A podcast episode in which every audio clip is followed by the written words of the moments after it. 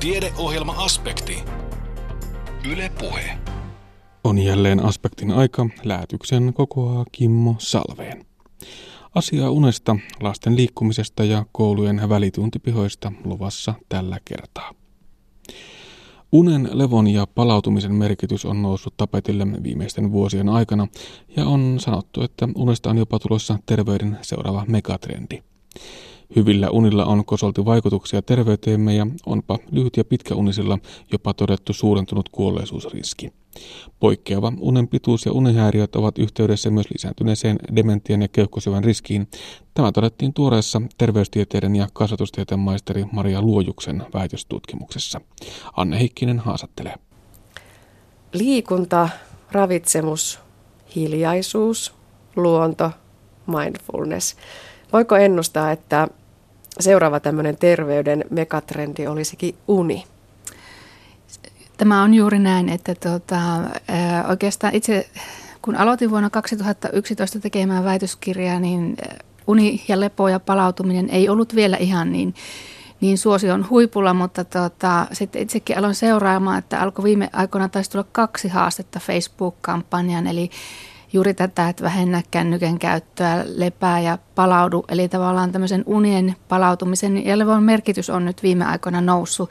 Ja ehkä se voi osaksi johtua siitä, että liikunta ja ravitsemus, niiden tämmöinen aikakausi on ollut pitkä ja tavallaan ihmisillä on jo todella hyvää yleistietämystä ja yleistuntemusta aiheesta sekä liikunnasta että ravitsemuksesta.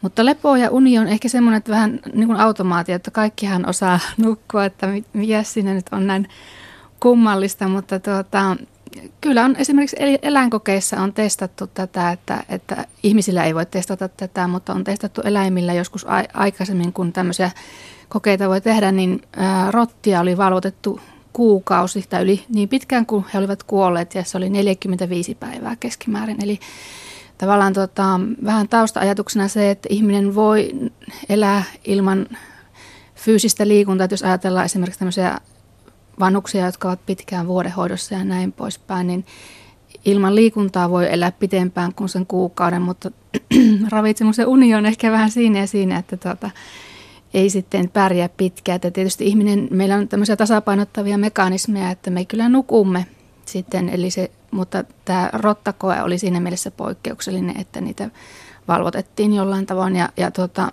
ilmeisesti se johtuu se rottien kuolema siihen, että aivoihin kertyy tämmöistä hyvin semmoisia aineita, että tavallaan ne hermosolut eivät selvinneet siitä, että siinä se on se tausta-ajatus. Mutta ei pidä olla huolissaan, jos, jos on, itse on huono uninen, että tavallaan vaikka huonoakin unta on, on niin tuota, se riittää kyllä palauttamaan. Että tämmöisiä kokeita ei voi ihmisillä tehdä, että ne on ihan epäeettisiä.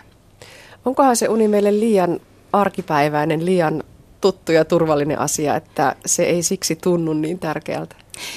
No siinä on ehkä se, että tavallaan kun ajatellaan, että, ihminen on, hän ei reagoi millään tavalla ympäristöönsä, eikä emmekä muista niistä siitä unesta ehkä kuin niitä unia, mutta että eihän sitä REM, eli sitä unien näkövaihettahan on melko vähän, tai sitä, sitä REM-vaihetta tulee vähän sitten enemmän siinä aamuyöstä, mutta alkuyöstähän me ollaan hyvin tämmöisessä sikeässä unessa, joka sitten palauttaa meidän aivoja. Ja tuota, tämä on oikeastaan kaksi semmoista teoriaa, pääteoriaa siihen, että miksi meidän pitäisi nukkua. Että ensimmäinen se tuoreempi teoria on sitä mieltä, että se uni on aivojen energia-aineenvaihdunnan palauttamista. Eli kun me käytämme aivoja, niin syntyy semmoista adenosiinin nimistä ainetta, joka sitten meitä nukuttaa.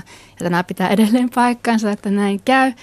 Mutta tuota, se ei selitä sitä kaikkea. Että sitten toinen tämmöinen uudempi teoria 2014 julkaistu, niin se lähtee taas tämmöisestä evoluutioajatuksesta, että ja tuota, siinä se, se energi, energian suuntaamisteoria on taas sitä mieltä, että unen aikana se kehon rajallinen energia suunnataan korjaaviin toimiin. Myös aivojen ja muualle, eli tavallaan korjataan semmoisia hapetusvaurioita ja, ja tuota, sitä muistia, eli tavallaan unen aikanahan tapahtuu semmoista, että meillä semmoista lyhytkestoisesta työmuistista viedään asioita pitkäkestoiseen muistiin. Että kaikki varmaan huomaatte sen, että jos te olette, ollut, olette valvoneet jostain syystä, niin se huo, muisti huononee ja se on juuri näin. Että tuota, muistin prosessointi vaatii, vaatii unta ja sitten yksi, mikä vaatii, niin meidän tämmöinen immuunijärjestelmä, eli puolustusjärjestelmä. Ja siitä niin sitten ne terveysongelmatkin johtuu sit siitä, että meillä jää ne tulehdus, matala-asteinen tulehdustila jää koholle ja sit sitä kautta. Eli tavallaan ei voi sanoa suoraan sillä tavalla syy-yhteyttä, että, yhteyttä, että jos et nuku kunnolla, niin sairastut dementtiä, vaan se tulee vähän mutkan kautta, että jos ei nuku kunnolla, niin tulehdusarvot nousee ja sitten tavallaan semmoinen stressitila ja elimistön voi jäädä päälle ja sitten se aiheuttaa sitten niitä terveysongelmia. Joo, kerrot tuosta teoriasta vuodelta 2014, eli todella uusi löydös. Onko myös tutkimuksen kannalta uneen liittyen nyt paljon meneillään?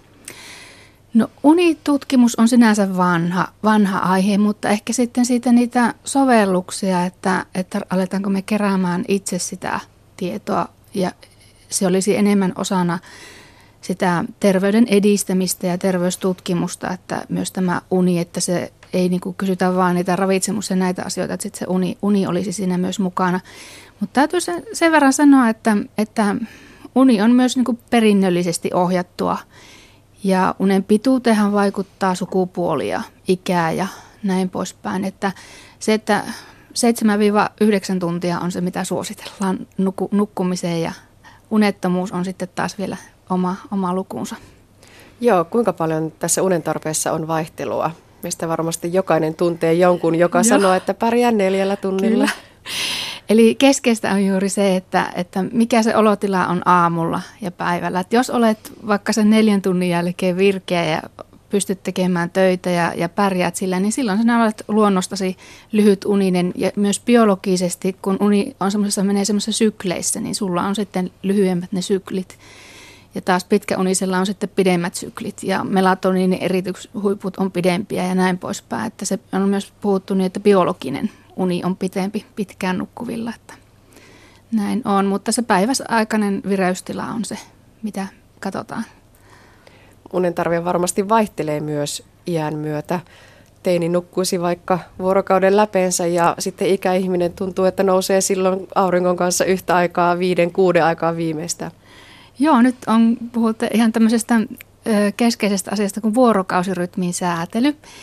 Ja meillä on tuota, se liittyy melatoniinin eritykseen. Eli kun me altistutaan tämmöiselle kirkkaalle päivänvalolle tai valolle, niin se estää, meillä melatoniinin erittyminen estyy. Ja oikeastaan se menee sitten niin iä, iä, ikä ja uni, että sanotaan, että vuoden vanha nukkuu noin kaksi kolmasosaa ajastaan ja hänellä se liittyy siihen aivojen kehitykseen. Eli yleensä, tai sanotaan, että sen non-REM-unen aikana, jossa ei nähdä unia, niin sen aikana opitaan tietoja ja REM-unen aikana taitoja. Eli sillä vastasyntyneellä on niin paljon opittavaa, että hänen täytyy nukkua paljon ja hänen keskushermostonsa on sellainen. Ja sitten teineillä tapahtuu luontaisesti, se liittyy myös tähän keskushermoston eli aivojen kehittymiseen, että heillä siirtyy se unen keskikohta. Eli heillä se siirtyy sinne enempi aamuyölle se siirtyy jopa kolmella tunnilla keskimäärin, se on ihan huomattava. Eli heille on hyvin luontaista se, että illalla ei tule uni, mutta aamulla nukuttaisiin pitkään. Eli tavallaan tästä ollaan keskusteltu, että pitäisikö ne koulu alkaa myöhemmin. Ja tätä taustaa vasten tiedä, että on suositeltu, että koulu pitäisi alkaa myöhemmin. Ihan sen takia, kun heillä luontaisesti tapahtuu tämä. Ja sitten kun ollaan ihan tämmöisiä ikäihmisiä, niin sitten vaivutaan vähän samalle tasolle kuin nämä 1-3-vuotiaat, eli tavallaan se, että vuorokaudesta saattaa mennäkin jo isompi osa siellä unessa. Ja unen iän myötä une, uni pitenee, mutta laatu heikkenee. Joo, puhutaan Maria Luojus siitä unen laadusta. Eli pituus ei ole ainut autoaksi tekevä. Ei, että oike, joo, että uni, unitutkimuksessa oikeastaan ää, neljä tämmöistä osa-aluetta ja tavallaan jos aiot olla unialalla tekemisissä, niin täytyy ymmärtää kaikista vähän kaikkea. Eli Unen pituus on yksi, sitten on se unen laatu, sitten on tämä vuorokausirytmi, joka vaikuttaa muun muassa meidän tämmöiseen, että lihota, miten helposti me lihotaan ja miten helposti me laihdutaan. Eli tämmöinen, meillä menee vuorokausirytmin mukaan paljon asioita, kehon lämpötilat ja kaikki tämmöinen, aika moni, monikin asia menee vuorokausirytmin mukaan. Ja sitten on uneaikaiset hengitysoireet, eli uniapnea on varmaan se yksi, mistä ihmiset ovat kuulleetkin, että se on sitten semmoinen ihan siihen liittyvä sairaus. Mutta unen laadusta sen verran, että Nyt on ilmestynyt tämä uusi käypähoitosuositus. Se, kan, suosittelen, että perehdytte Duodickimin sivuilla siihen käypähoitosuositukseen. Sehän suosittelee lämpimästi ei-lääkkeettömiä hoitomuotoja, koska sitten unilääkkeet on taas, ne ei niin kuin, se on hyvin lyhytaikainen helpotus aiheeseen ja sitten ei ole kovin suositeltavia. Että oikeastaan se keskeinen sanoma, mikä siinä unettomuus, tässä unettomuuden käypähoitosuosituksessa on se, että lyhytaikainen unettomuus on elämään kuuluva asia. Että olisi epänormaalimpaa, jos ei ihminen reagoisi vaikka johonkin jännittävään tilanteeseen unettomuudella, mutta pitkittyessään on huonompi juttu. Eli jos unettomuus, unettomuutta lähdetään diagnosoimaan, että se olisi niin kuin se ensisijainen diagnoosi, niin ensin katsotaan, että niitä oireita, eli unettomuusoireita on, on se, että ei mennä saada unen päästä kiinni, eli nukahtaminen pitenee. Sitten yöllä ei pysty, että heräilee jatkuvasti, eli ei tavallaan saa pääse takaisin uneen, vaikka siis normaalistihan käymme lähellä valvetilaa, mutta että he, yölliset heräilyt on yksi. Sitten on se, että aamulla herää liian aikaisin ja oikeastaan sitten neljäs on tämä päiväaikainen väsymys. Eli jos tuntuu, että sitten alkaa työtä ja opiskelua ja muuta haitata se väsymys. Ja yksi tämmöinen niin sanottu primäärin unettomuuden tekijä on se, että ei pysty, ihminen ei pysty nukkumaan, vaikka annettaisiin tilaisuus, että tuossa on nyt hiljainen huone ja pimeä huone, että olet kotona, että nyt voisin nukkua, niin ei pysty nukkumaan. Että tavallaan yleisimmin taustalla voi olla tämmöinen pitkittynyt stressi. Ja oikeastaan se käypähoitosuosituskin alleviivaa sitä, että sitten pitäisi sen stressin purkuun per, niin kuin ihmisen ta- tarttua ihan omatoimisesti ja ilman lääkkeitä. Että työ, ne huolet pitäisi käsitellä päivällä ja illalla pitäisi sitten vähän niin kuin ruveta rauhoittamaan sitä olemista ja näin poispäin. Että tota, se on ehkä se keskeisin sanoma, että – että stressin purkua. Koska on todettu, että oikeastaan unen pituuteen, tai oikeastaan mitä suomalaisista on kerätty tätä tutkimustietoa, niin unen pituus ei ole hirvittävästi muuttunut. Että se on kai ihan vähän sen lyhentynyt, mutta oikeastaan unettomuusoireilu on lisääntynyt, että näin päin. Uni on myös tämmöinen psykologinen juttu, että jos on nukkunut muutaman yön huonosti ja illalla menee sänkyyn siinä mielessä, että varmasti taas tulee huono yö ja en, en varmasti saa unta, niin näin siinä taitaa sitten käydä. Joo, mutta tavallaan nyt se, että toivottavasti, että jos viikon sisällä korjaantuu, niin, niin hieno juttu, mutta sitten jos, jos se unettomuus jää, jää että sitä ei vaan pääse eroon ja oikeasti alkaa olla se päivä, että ei pysty töissä käymään kunnolla eikä tai opiskelemaan tai ihan mikä tahansa päiväaikainen toiminto heikkenee pahasti, niin kyllä sitä kannattaa sitten selvittää, että mitä yleensä, koska uni oireissa niin on yleensä, että se on siinä vähän niin kuin se on jonkun asian oire, oireet ja, tai, ja sitten myös niin, että se vaikuttaa terveyteen pit, pitkässä juoksussa, mutta tuota, kyllä siellä yleisemmin jotakin sitten taustalta voi löytyä. Joo, vaikuttaa terveyteen todellakin. Tuossa puhuttiin jo niistä pitkäaikaisten uniongelmien riskeistä, mutta on todettu myös, että lyhyt ja pitkäunisilla on suurentunut kuolleisuusriski. Maria Luojus, mihin tämä liittyy? Joo, tämä on oikeastaan jo vuonna 1964 on todettu ensimmäisen kerran tämä asia. Ja äh, on joitakin yhteisiä asioita sillä lyhyt- ja pitkäunisten pitkäunisuuden taustalla, mutta sen verran sanon vielä niin kuin tässä vaiheessa, että melko usein asioilla on tämmöinen uummallinen yhteys. Esimerkiksi voi sanoa, että painoindeksi on ihan samalla tavalla, että sekä alipainoiset että ylipainoiset kuolevat aikaisemmin. Mutta unen osalta se liittyy siihen, että ihan tähän, että nousee tämä, nämä tulehdusarvot – ja sitten oikeastaan lyhy, lyhyessä unessa ne riskit tai se kuolleisuusriski liittyy just siihen, että, että on tätä stressiä ja ylikuormitusta todella paljon. Eli sitten alkaa nousta näitä stressin aiheuttamia ongelmia ja autonomisen, eli kun tämmöinen kiihdyttävä osa autonomisesta hermostosta jää päälle, niin silloin verenpaine nousee ja näin poispäin.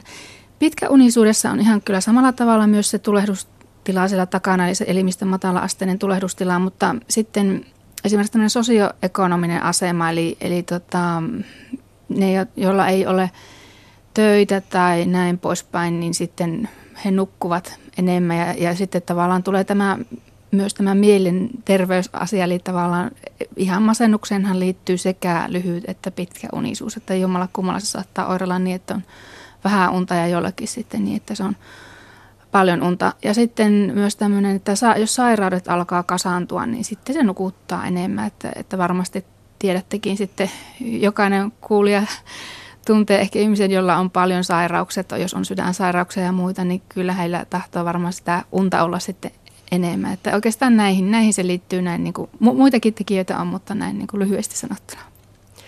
Olet tosiaan itse tutkinut unta ja terveyttä ikääntyvillä miehillä ja kerrot väitöksessäsi, että poikkeava unen pituus ja unihäiriöt ovat yhteydessä lisääntyneeseen dementian ja keuhkosyövän riskiin. Miksi juuri nämä?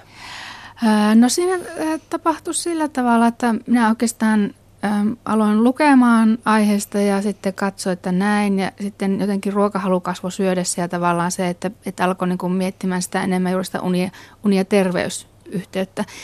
Ja sitten tietysti tie, tieteellisen tai tutkimustiedon niin pitäisi tuottaa aina uutta tietoa. Ja tämä oli, sen keuhkosyövän osalta oli ihan ensimmäinen julkaisu, että oli katsottu unen pituutta ja keuhkosyöpäriskiä.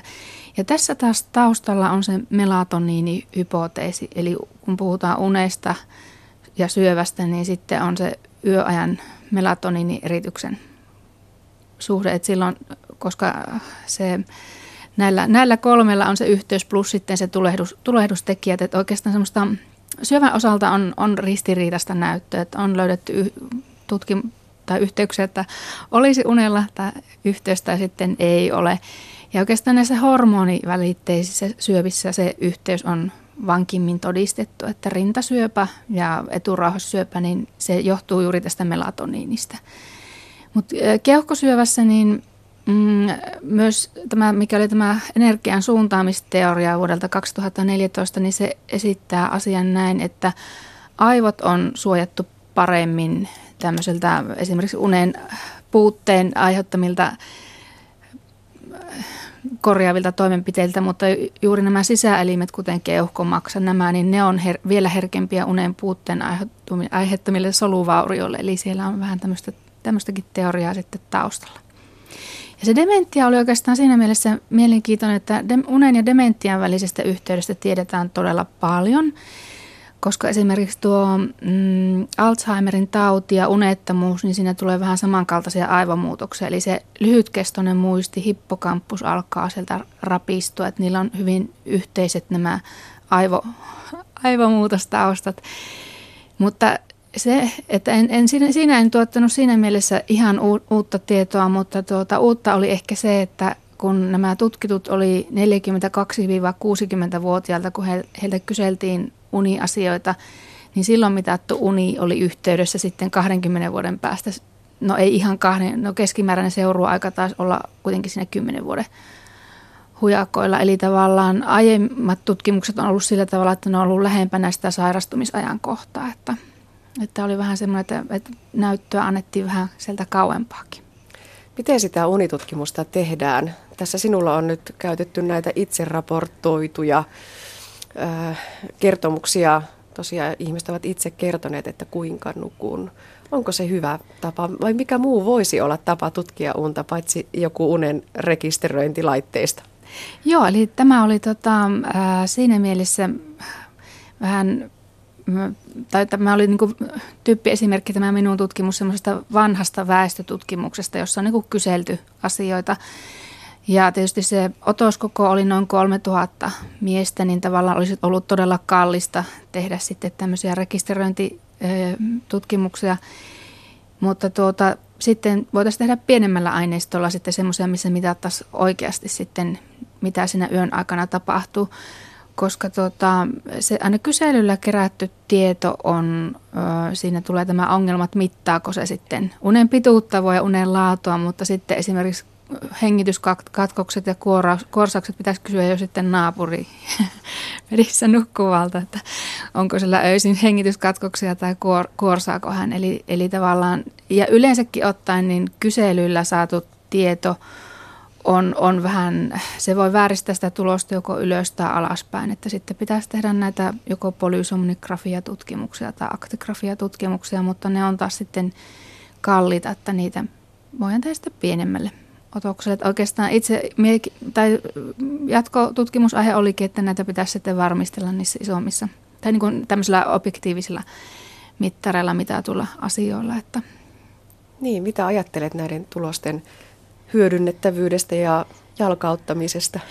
No ainakin se, että tavallaan tota, ää, unen, tai pääviesti on se, että jos itse huomaat, että omassa unessa tapahtuu jotakin, eli olen aiemmin pärjännyt kuudella tunnilla ja nyt tuntuu, että ei yhdeksänkään tuntia riitä, niin sitten kannattaisi miettiä, että, että mikä mahtaisi, onko siellä jotakin taustalla, tai sitten jos tulee tätä päiväväsymystä. Ja sitten se, että se toinen viesti on se, että, että näihinkin asioihin pitäisi puuttua, että ne kuitenkin vaikuttaa sitten niihin sairastumisriskeihin. Että tavallaan nyt mä oon katsonut niin kahden muuttujan välistä yhteistä, yhteyttä vähän niin kuin väestötasolla, mutta yksilötasolla on sitten semmoinen tilanne, että on erilaisia syy-yhdistelmiä. Eli tota, samalla syy-yhdistelmillä ihminen voi sairastua joko vaskulaaridementian tai sepelvaltimotauti, että sitten yksilötasolla tilanne on aina toinen. Mm. No vieläkö tutkimus jatkuu ja millä tavalla? No tuota, aineisto varmaankin vaihtuu, että, että nyt on itse asiassa tuolla lasten aineiston parissa. Olen siellä, siellä on vähän eri, eri asioita, eli tavallaan lapset ovat hyvin terveitä ja se näkyy myös sitä aineistosta, että se on, se on hieno asia.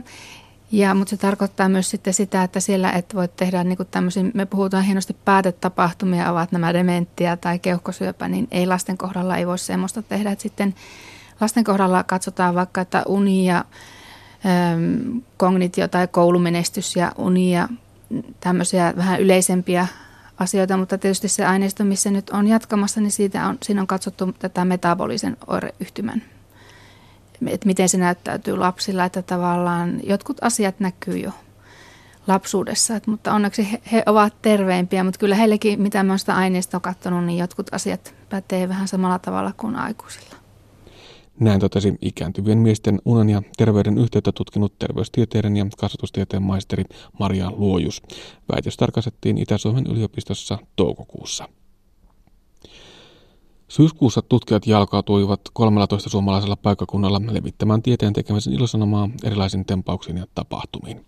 Kuopiossa tuon tapahtuman yhteydessä järjestettiin tiedetuokioita, joissa kuultiin asiantuntijoiden lyhyitä esityksiä omilta tutkimusaloiltaan. Liikunta edistää terveyttä ja oppimista, mutta paljonko liikuntaa on riittävästi? Milloin ja miksi lapsi on lisäliikunnan tarpeessa? Tästä aiheesta puhui tiedetuokiossa professori Timo Lakka. Jos mietitään tämänhetkistä tilannetta yhteiskunnassa, lapset liikkuvat aivan, aivan liian vähän. Vain 10-20 prosenttia lapsista liikkuu riittävästi terveytensä kannalta. Ja tässä parissa kuvassa näemme syitä siihen, minkä takia lapset liikkuvat liian vähän. He viettävät liian paljon aikaa sisällä erilaisten ruutujen ääressä ja sitten myös ehkä tuolla ulkona, ulkona liikuntapaikoilla on liian vähän lapsia. Jos mietitään liikunnan terveysvaikutuksia, niin tässä on ihan näitä keskeisimpiä asioita. Eli, eli jos lapsi liikkuu riittävästi, hänen elimensä toimivat normaalisti, aivot toimivat normaalisti, lihakset, lihasten verenkierto ja aineenvaihdunta toimii hyvin, rasvakudosta ei kerry liian paljon elimistöön, valtimot laajenevat normaalisti ja veri kiertää näin ollen kaikissa elimissä normaalilla tavalla – ja maksan toiminta, maksalla on paljon vaikutuksia aineenvaihduntaan. Esimerkiksi tyypin 2 diabeteksen kannalta maksa on hyvin keskeinen elin. Ja sitten haima on myös tärkeä elin tyypin 2 diabeteksen ehkäisyn kannalta. Ja sitten vielä, vielä palaan tuohon äskeiseen, eli, eli näillä näillä kaikilla asioilla, joita liikunnasta saadaan, näistä hyödyistä, niin niillä pystytään ehkäisemään monia kroonisia sairauksia, kuten esimerkiksi ylipainoa, aikuistyypin diabetesta, verenkiertoelinsairauksia, myös, myös jossain määrin dementiaa ja esimerkiksi osteoporoosia näistä tuki- ja liikuntaelinsairauksista. Korostaisin sitä, että ei ainoastaan liikunta, vaan myös riittävä uni ja terveellinen ravitsemus ovat tärkeitä kroonisten sairauksien ehkäisyssä.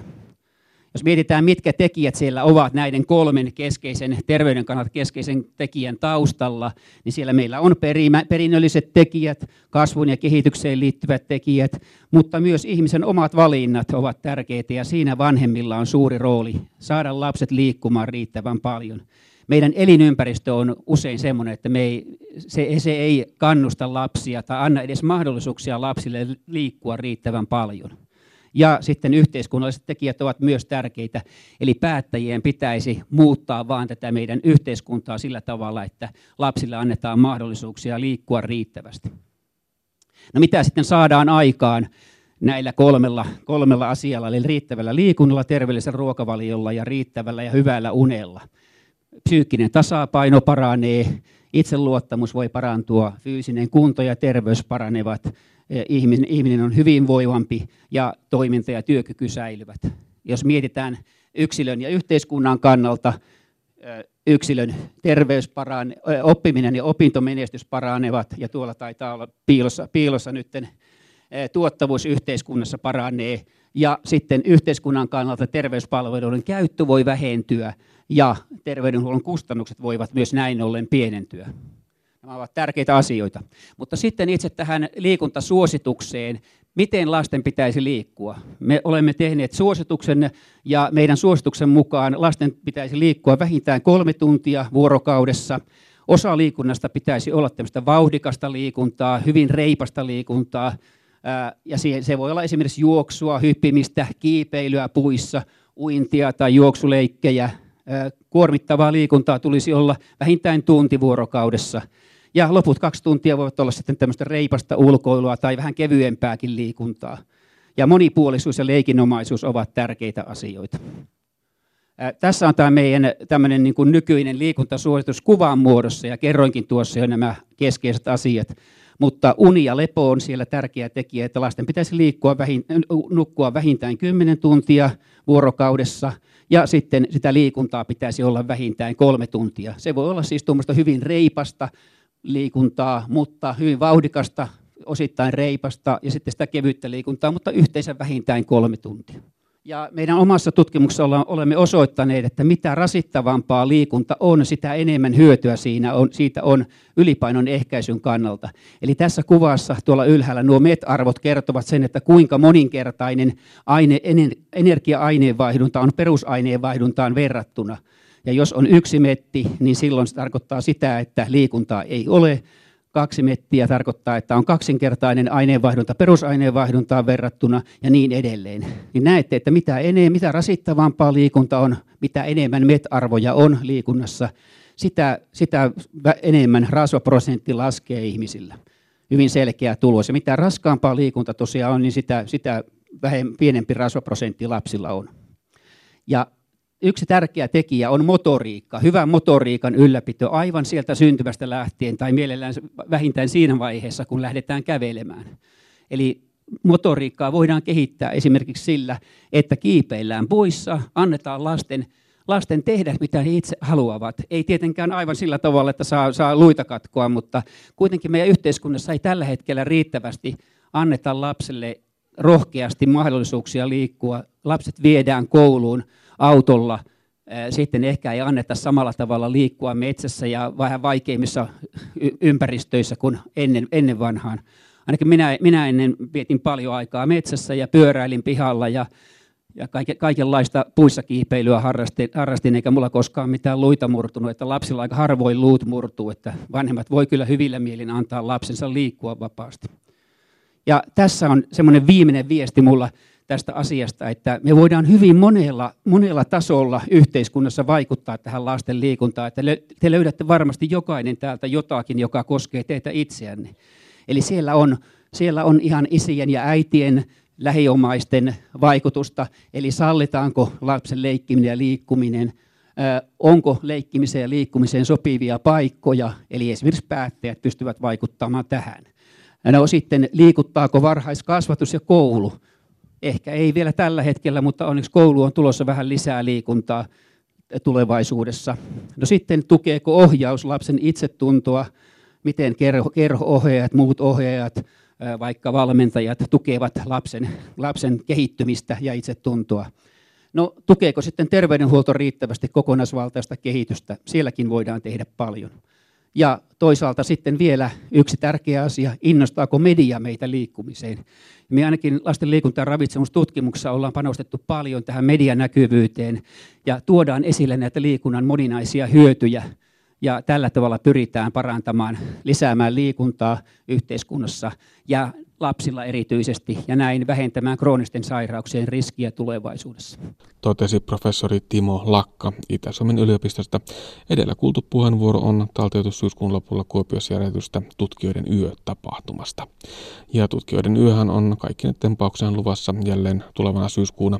Edellisvuoden muutosteemaa jatketaan ja rinnalle on tulossa myös Suomen satavuotinen historia Suomi 100 juhlavuoden hengessä. Ohjelmaa on luvassa 13 paikkakunnalla. Kuuntelet siis aspektia, jonka kokoaa Kimmo Salveen. Tiedeohjelma Aspekti.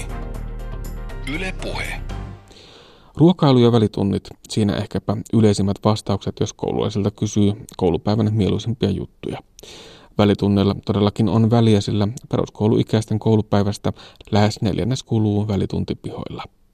Mutta mitä koulujen pihoilta löytyy? Riittävätkö asfalttikenttä, kiikut, kiipeilyteline ja jalkapallokenttä tyydyttämään lasten tarpeita välituntien viettoon? Entä millainen on koulupihan merkitys alakoulujen oppilaille? Tätä selvitti kasvatustieteen maisteri Päivi Vesara väitöstutkimuksessaan. Onko kouluympäristö sellainen unohdettu ja laiminlyöty aarre tässä koulunkäynnin yhteydessä? Koko kouluympäristö on aarre. Ja minä luulen, että koulun seinien sisältä on jo pitkään suuntauduttu ulos. Ensimmäinen, ensimmäinen kohdehan siinä on niiden seinien ulkopuolella sitten koulun piha.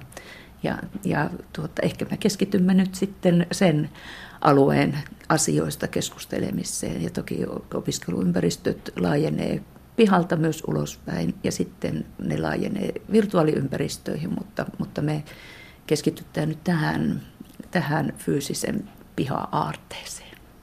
Jos lapsilta itseltään kysyy, että mikä on koulussa paras aine, niin monesti saa vastauksen, että ruokatunti tai välitunti. Kannattaako näitä vastauksia väheksyä? Ei missään tapauksessa. Ja, ja se, että niistä sitä välituntia kyllä ja sitä paikkaa, missä välitunnit vietetään, niin kannattaa varsin monelta kannalta pohtia. Sisävälitunnitkin on varmasti hyvin käyttökelpoisia ja, ja monella tavalla antoisia, että, että mm,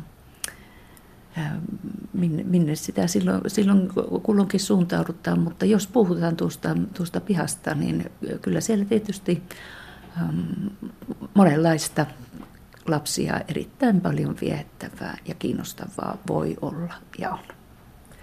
Jos miettii niitä stereotypioita koulujen pihasta, niin se on asfalttikenttä, muutama kiikku, ehkä joku kiipeilyteline, onko tämä jo vanhakantaista ajattelua vai vieläkö meiltä valitettavasti löytyy paljon sellaisia kouluja, missä se kouluvälituntipiha ei ole enää ehkä niin kauhean virikkeellinen? Kyllä niitä saattaa löytyä. Että paljonhan se, minkälaiselle tontille koulu ylipäätään sijoittuu. Mielessäni nyt on tuolta Muona Etelä-Suomen kaupungista sellainen äh, rinnetontti, jossa yksinkertaisesti ei, ei ollut minkäännäköistä tilaa muuta kuin juuri tämä sinun kuvaamassa pieni asfalttipihan paikka, joka sekin näytti olevan sitten sen, osittain sen koulun matalamman siipiosan katolla. No mutta sä olet tutkinut, Päivi Vesala, koulupihan merkitystä alakoulun oppilaille. Miksi juuri se koulupiha tutkimuksen aiheena? No minut innosti siihen minun omat oppilaat, joilta sitten tämän aineiston sain. Ja heidät puolestaan innosti siihen se, että koko heidän oma kouluympäristönsä remontointiin ja muutettiin. Eli tämmöiset muutosvaiheet voivat olla hyvin, hyvin antoisia, jolloin saadaan otettua irti myöskin sitä puolta asiassa, mitä lapset ympäristönsä muuttumisesta voivat ajatella. Ja tässä kävi just sillä tavalla, että he, he ratkaisivat sitten, että otamme tämän muuttuvan koulun pihan – seuranta aiheeksi ympäristökasvatuksen projektiin ja näin tehtiin aikoina. No näiden lasten vastausten perusteella, niin minkälaisia merkityksiä lapset antavat sille koulupialle? No ne merkitykset on pitänyt minun tähän tutkimuksen tuloksiin ja nyt sitten kaivaa sieltä heidän sanomisistaan. Että tuota, oikeastaan ne sitten tuloksissa tiivistyy viiteen sellaiseen pääkohtaan, että ensinnäkin se sellainen, seikka selvisi, että, että koulun pihalla on valtavan suuri tunnemerkitys. He kiintyy siihen. Ja sitten taas tämä kiintymys, jota paikkakiintymykseksi tutkimuksellisesti tässä nimitän, niin sen syitä, kun sitten niistä teksteistä poimin, niin sieltä löytyi sellaiset tarkemmat merkitykset, että sellaisilla paikoilla on, on voisiko sanoa, että ne on tärkeitä ja merkityksellisiä, joissa saa aistikokemuksia, e, jotka mahdollistaa toiminnan. Ja erittäin tärkeitä oli sellaiset paikat, joissa voi kokea elpyvänsä. Joko niin päin, että virkistyy tai sitten niin päin, että rauhoittuu. Ja tietysti ystävyyssuhteiden solmiminen.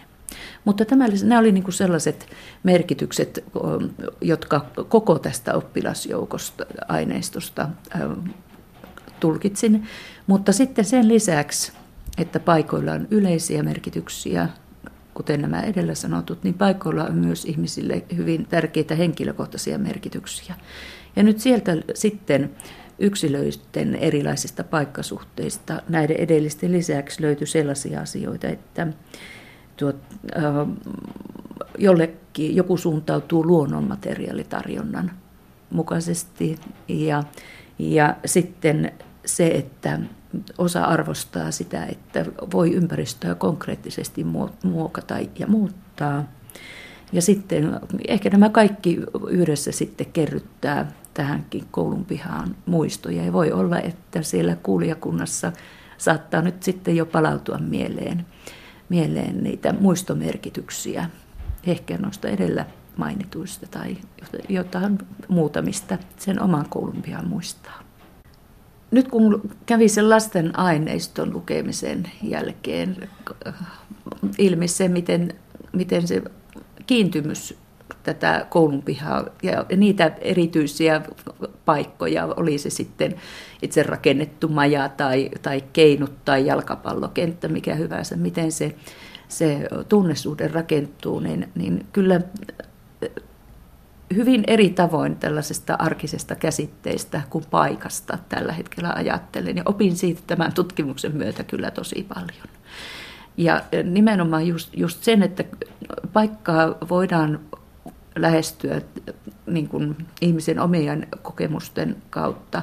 Ja se, että, että oikeastaan me puhutaan ihmisen toisesta ontologisesta olemuksen perustan koordinaatista. Toinenhan on aika. Me emme koskaan pääse irti, tai sanotaanko niin päin, että ihminen elää aina ajassa ja paikassa.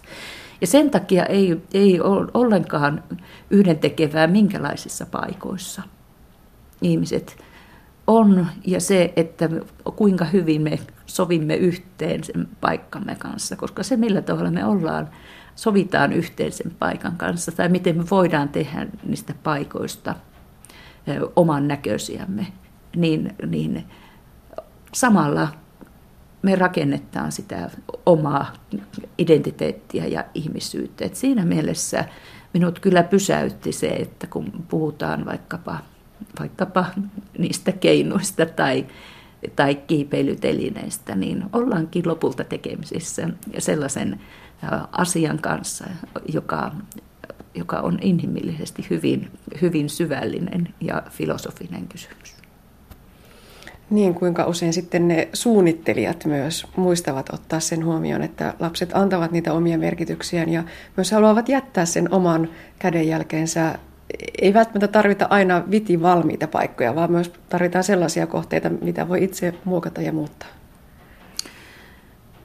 Kyllä minulla semmoinen käsitys tuolta kirjallisuuden perusteelta nyt sitten muodostui, että kyllä suunnittelussa entistä enemmän aktivoidutaan kuuntelemaan käyttäjiä. Tämä olisi tietysti se toivottava suuntaus. Ja, ja näin monissa paikoissa tehdään, näin tehtiin muun muassa tässä minun tutkimukseni koulun pihassa. Mutta kyllä sieltä kirjallisuudesta löytyy sit myöskin se, se viesti, että, että, että lapsia pihan käyttäjinä ja koulun aikuisia myöskin siinä sitten lasten toiminnan näkijöinä ja asiantuntijoina. Ei kannattaisi aivan unohtaa, ettei jäisi ihan suunnittelu pöydille pelkästään sen, sen pihan piirtely. No onko se näin, että se koulupihaympäristö ei ole semmoinen koulun toiminnan tausta, vaan se voi olla ihan aktiivinen osa sitä koulua ja, ja opetusta myöskin. Ja yhtä tärkeää kuin se siellä äidinkielen tunnilla istuminen, niin on se, että mitä siellä välitunneilla ja koulupihassa tapahtuu. Se on hyvin tärkeä ja nyt me tullaan mielenkiintoisella tavalla tähän ympäristön käsitteeseen, millä, millä mitä me ympäristöstä ajatellaan, että onko se vähän sen sanan kuulokuvan mukaisesti sitä, mikä meitä ympäröi. Ja onhan se tavallaan sitä, mutta nyt sitten tämän no, tutkimuksen lähtökohta oli se, että ympäristö voi sijata myös tavallaan ihmisen sisällä. Ja se on se vuorovaikutteinen puoli asiaa. Ympäristö herättää tunteita, ympäristö on, on, on sillä lailla hyvin, voitaisiko vaikka sanoa näin, että se on, se on ihmisen toinen puoli. Ja tämän tutkimuksen niin kuin taustafilosofia pohjautuu siihen, että ihminen ja ympäristö on saman prosessin osapuolia, jolloin, jolloin ne, ne tavallaan, kun tämmöisessä niin kuin tämänkin tutkimuksen tausta tilanne, tilanteessa sitä koulun pihaa muokattiin, niin silloin se ajatus, että kun jotakin muokkaa, muokkautuu myös itse niin, niin sillä tavalla se, en aivan allekirjoita sitä, että se olisi pelkkä tausta asioille ja toiminnalle, vaan sillä on hyvin paljon syvempi inhimillinen merkitys. No pitä, pitäisikö sinne koulupihaympäristölle antaa myös enemmän aikaa? Perinteisesti se on ollut se 15 minuuttia ne välitunnit. Tästä onneksi on taidettu jo vähän joustaa ja koulupäiväkin näyttää jo aika erilaiselta, mutta että pitäisikö sitä tavallaan myös sitä vapaata olemista siellä ympäristössä niin olla enemmän? No, no joo, kyllä se, se pitänee paikkansa, että, että siitä 15 minuutin ajoituksista nyt ehkä jo joustetaan ja, ja sitä tätä ympäristöä tässä niin käytetään koulupäivän aikana muuhunkin kuin liikunnan opetukseen hyvin paljon. Et, et, tuota, kyllä Meillä on tullut uusia materiaaleja opettajienkin käyttöön, joissa viesti on, että suuntaudutaan talon seinien sisältä siihen aivan lähimpään ympäristöön. Ja, ja toivottavasti se, niin kuin oletan, niin on otettu nyt monella tavalla sekä opiskelun että myöskin sen vapaan olemisen ympäristöksi. Ja nimenomaan tämä, tämä tämmöinen vapaa oleminen tietyllä tavalla kertoo sitten sen, välituntihan siitä on nyt hyvä esimerkki, millä tavalla lapset silloin suuntautuu ja mikä heitä siellä pihalla puolensa vetää, kun se, se suuntautuminen ei ole aikuisten taholta ikään kuin ohjattua, niin kuin useasti oppitunneilla on ja niin kuin on silloin hyvä on olla. Tässä omassa tutkimuksessasi Päivi Vesala tutkittiin siis myös sitä muutosta. Lasten tuttu koulupiha myllättiin ja rakennettiin aivan uusiksi. Miten hyvin lapset ottivat omakseen se uuden pihan? Ottivat suurella innostuksella ja, ja oikein hyvin. Ja, ja minua niin kuin tutkijana, kun sitten vertasin niitä merkityksiä, jotka sillä, sillä entisellä alueella olivat ollut ja sitten sen muokkauksen jälkeen, niin, niin tavallaan hämmästytti sellainen asia, että ne aistimerkitykset, kiintyminen, elpyminen, toiminta, ystävyyssuhteet, muokkaamisen mahdollisuudet, niin nepä säilyikin ennellään. Ennakko-oletukseni oli, että kun koulun piha muutetaan ja muokataan, kun se rakennettiin täysin uusiksi, niin että myös nämä, näissä merkityksissä tapahtuisi jotakin muutosta.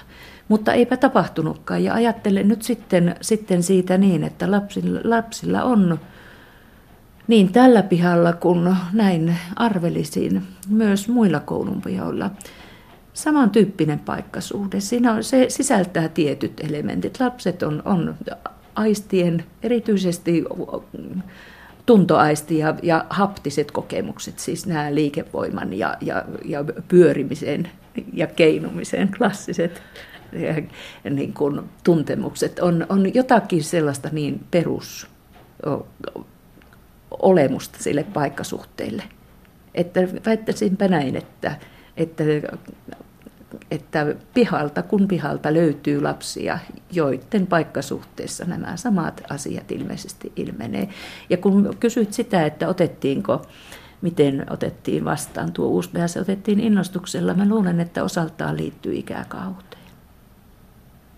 Ja he oli silloin viidesluokkalaisia ja, oli, oli, ja kovasti sitä oli odotettu. Ja liittyy myös siihen, että olivat aikanaan saaneet itse olla – antamassa sille virikkeitä. Ja silloin kun on itse kokenut, saanut olla jollakin lailla osallisena antamassa ideoita, niin se kiinnittää, se jo rakentaa tietyllä tavalla sitä peruskiintymystä sitä paikkaa kohtaan ja virittää siihen mukavaan vastaanottoon.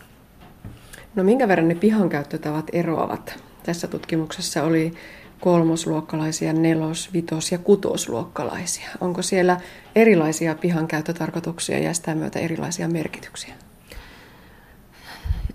Joo, tämän tutkimuksen ikäharukka oli, oli sillä lailla, että kun, kun me aloitimme tämän seurannan, niin nämä oppilaat oli noin 10-11-vuotisia ja samat lapset sitten antoivat tai tuottivat sitä aineistoa siitä pihasuhteistaan aivan tuonne yläkoulun lähtökynnykselle. Ja tuo, kyllä siinä sillä iällä on varmaankin merkitystä. Ja, ja nyt se, mikä tässä kiintymyksen ja sitä kautta sen paikkosuhteen rakentumisessa on keskeistä, se on, on niin kutsuttu tarjoaman käsite. Ja se on hurjan mielenkiintoinen oma. Siitä puhuisi pitkäänkin, mutta nyt vaan sanon, sanon siitä tässä vaiheessa lyhyesti sen, että, että se, se on sellainen käsite, joka liittää sen lapsen ja ympäristön toisinsa. Ja se on se motivaation käynnistäjä, joka suuntaa sen, vettääkö siellä koulun pihalla joku paikka lasta puoleensa – jollain tietyllä hetkellä. Se voi tänä päivänä sen tehdä, mutta huomenna voi olla toisin.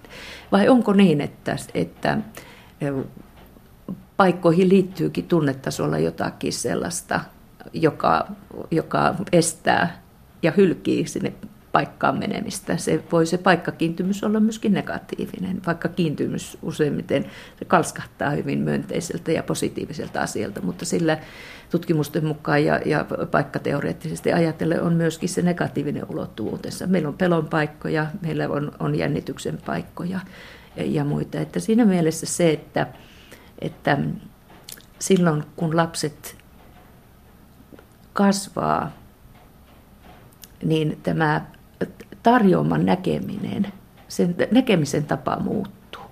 Nämä kymmenvuotiset näki hyvin paljon niitä toiminnallisia niin kuin käyttö, käyttöarvon. Ja näinhän se näkee sekin isompi, mutta heillä siihen tarjoamaan liittyy hyvin paljon enemmän, tai se, se, sen sosiaalinen kaveruussuhde elementti oikeastaan saa enemmän painoarvoa joka käytännössähän me nähdään monilla koulun pihoilla se sellaisena asiana, että ja ne, tuossa minun tutkimuksessa se näkyy sillä tavalla, että kuudesluokkalaisia viehätti siitä uudesta hienosta pihasta enää vain tietyt, tietyt toimintapaikat.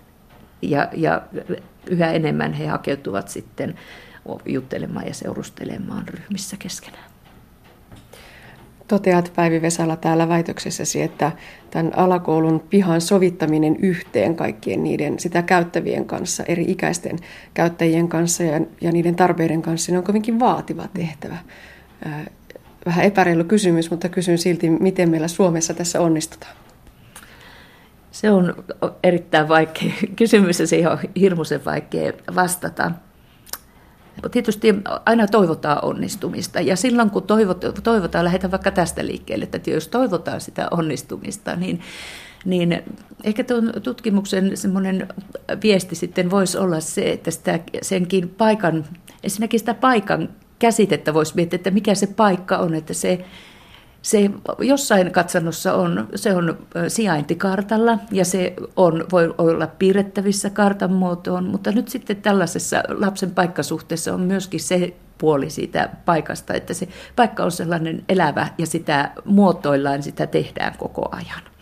Ja, ja tämä oli ihan keskeistä oikeastaan siinä lapsen paikkasuhteessa, että, että vaikka siellä on kiinteen näköisiä toimintapaikkoja, niin kuin pihoilla yleensä on, niin lapsilla on se, se kyky, että he mokkaa ja muuntaa koko ajan siitä syystä, että he näkee siinä samassa kiinteässä paikassa koko ajan niitä tarjoumia hyvin eri tavoin ja luovasti. Ja, ja, ja se, että, että sellainen, että voiko oikeastaan, siis täydellistä pihaa ei, ei varmaankaan voi rakentaa, koska, koska äh, tulin siihen tulokseen tässä työssäni, että se lapsi joka tapauksessa keksii jotakin. Että jopa voisin ajatella niin, että, että äh, se, milteipä se asfalttipihakin voi antaa lapselle jotakin keksittäväksi. Ei tosin niin paljon tarjoamia sisältävänä kuin, kuin joku muunlainen. Ja sitten toisaalta taas, että jos on, on, on hyvin, nyt rakennetaan paljon semmoisia leikkipuistomaisia, jos on paljon erilaisia laitteita ja se on, se on tavattoman hyvä, että niitä on. Mutta kyllä senkin lisäksi voi kysyä, että, että onko sitten ikään kuin tullaan siihen sallivuuteen, että saa, saada, saako lapset tavallaan toteuttaa sitä paikkasuhdetta, jossa keskeistä on se, että on, voi olla vauhtia, josta haetaan jännitystä, ja kun haetaan jännitystä, niin tulee se piste, että, että aikuinen katsoo, tuo, tuo on kohta vaarallista.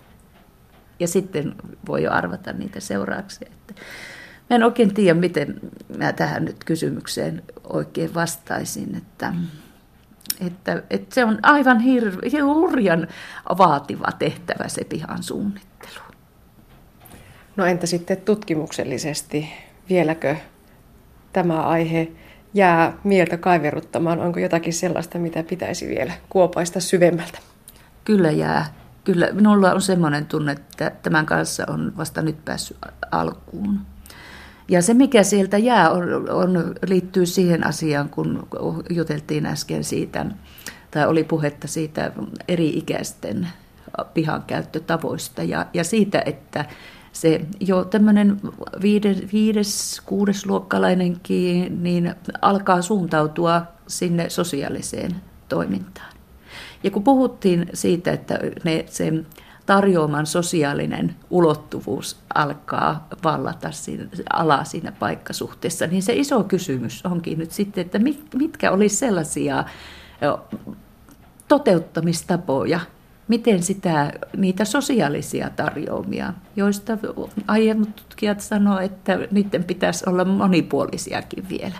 Niin mitä täällä pihoilla voisi olla sellaista, jossa kasvavat nuoret voisivat toteuttaa sitä muuttuvaa paikkasuhdettaan. Että mieleen tulee jo sitten kasvun myötä sellaiset kysymykset, kun paikataan mitä suurimmassa määrin ihmisen identiteetin rakentajia, niin, niin ähm, mitä, mitä omaa ne kasvavat voisivat sinne tehdä. Silloin puhutaan siitä pihan muokkautuvuudesta ja se olisi äärimmäisen kiinnostava kysymys. Ja, ja silloin jo lähestytään tietysti nuorisokulttuurin kysymyksiä ja taiteen mahdollisuuksia ja tämän tyyppisiä.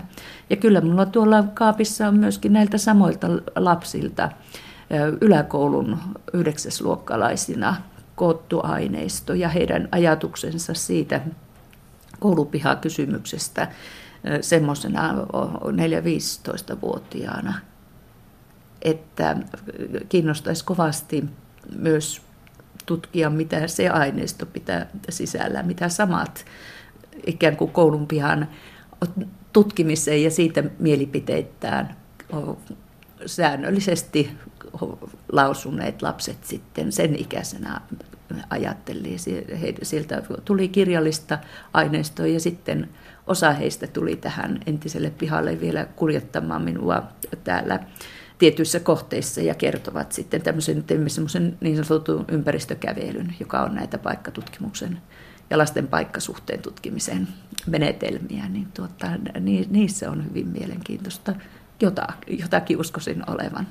Ja nyt tietysti tämän tutkimuksen tehneenä, niin, niin minulla itselläni on aivan erilaiset valmiudet ruveta lukemaan näitäkin tekstejä. Kyllä siinä olisi hurjan paljon tutkittavaa ja, ja ihan, ihan paikallisesti ajatellen vielä, vielä sellainenkin tietysti kiinnostaisi, että olisiko näistä tässä tutkimuksessa todetuista merkitysulottuvuuksista laadittavissa jotakin sellaista koulujen käyttöön jotakin tietyllä tavalla koulunpihojen arvioinnin konkreettisempaa välinettä, jolla, jolla voisi päästä siihen, että meillä on näin lähellä kouluseinien ulkopuolella tuntumassa heti sellainen ympäristö, johon jo, sitä omaa paikkasuhdettaan voisi reflektoida. Ja kun meillä puhutaan myös niistä asioista, että, että lapset ja tämä maailma pitäisi nyt saada niille raiteilleen, että, että kestävä elämäntapa olisi se kattava idea, niin, niin tuolla tutkimukset ja tekstit sanoo myöskin sen asian, että tämmöinen kestävä elämäntavan rakentaminen lähtee siitä, että on tietoinen ja tunnistaa ja on perillä siitä omasta paikkasuhteesta, niin siinä mielessä koulunpiha olisi jo tämmöisenkin asian pohjustamiseen erittäin antoisa ympäristö. Sen yli ei pitäisi hypätä. Näin totesi kartustieteiden maisteri Päivi Vesala. Kesämökit, rantalaiturit ja metsäanteminen odottavat meitä jälleen pitkän ja pimeän talven jälkeen. Mutta miksi suomalainen niin mielellään vetäytyy omaan rauhaan ja hiljaisuuteen? Tästä puhutaan seuraavaksi Parempi päivä ohjelmasarjassa. Anne Heikkisen haaseltavana on Marjolena Virolainen. Siinä varmasti on just tämä suomalaisen niin kuin hiljaisuuden lähteet, että tuota, ehkä meillä sen takia on niin paljon niitä mökkejä ja sitten tietysti sauna, takka tuli, kynttilän sytyttäminen ja, tuota, ja, ja tietysti tämä metsä, että, että minulla esimerkiksi on semmoinen mies, joka tuota, menee metsälle ja kalalle eikä lähde minnekään hiljaisuuden retriitteihin.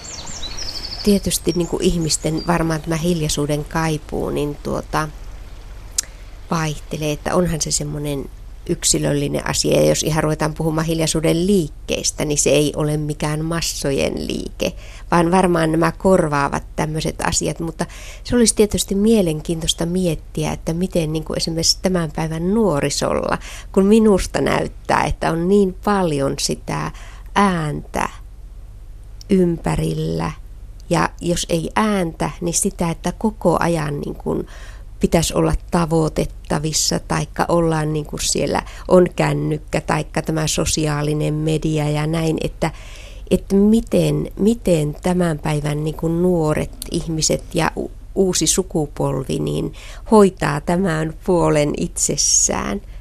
Se voi olla jotakin sellaista, mitä minä en edes ymmärrä. Esimerkiksi, että, että se musiikki, joka minusta kuulostaa melusalta, niin se voikin olla heille joku semmoinen levon tarjoava ulottuvuus tai maailma.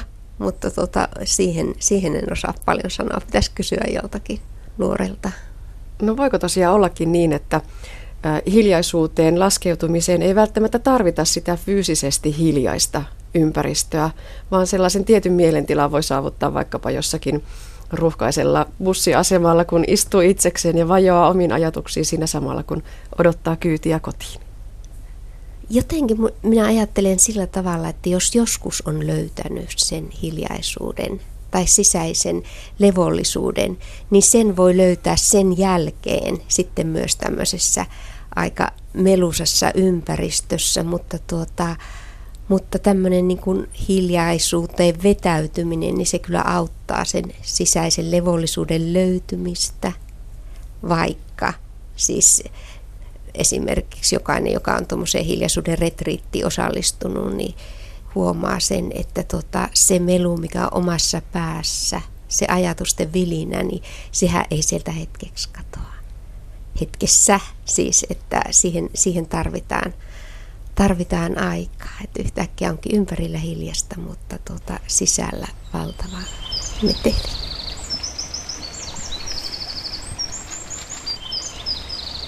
Näin totesi Marja-Leena Virolainen. Ja näin päättyy tämänkertainen aspekti. Lisää aiheistamme netissä osoitteessa kantti.net kautta aspekti sekä Yle Areenassa.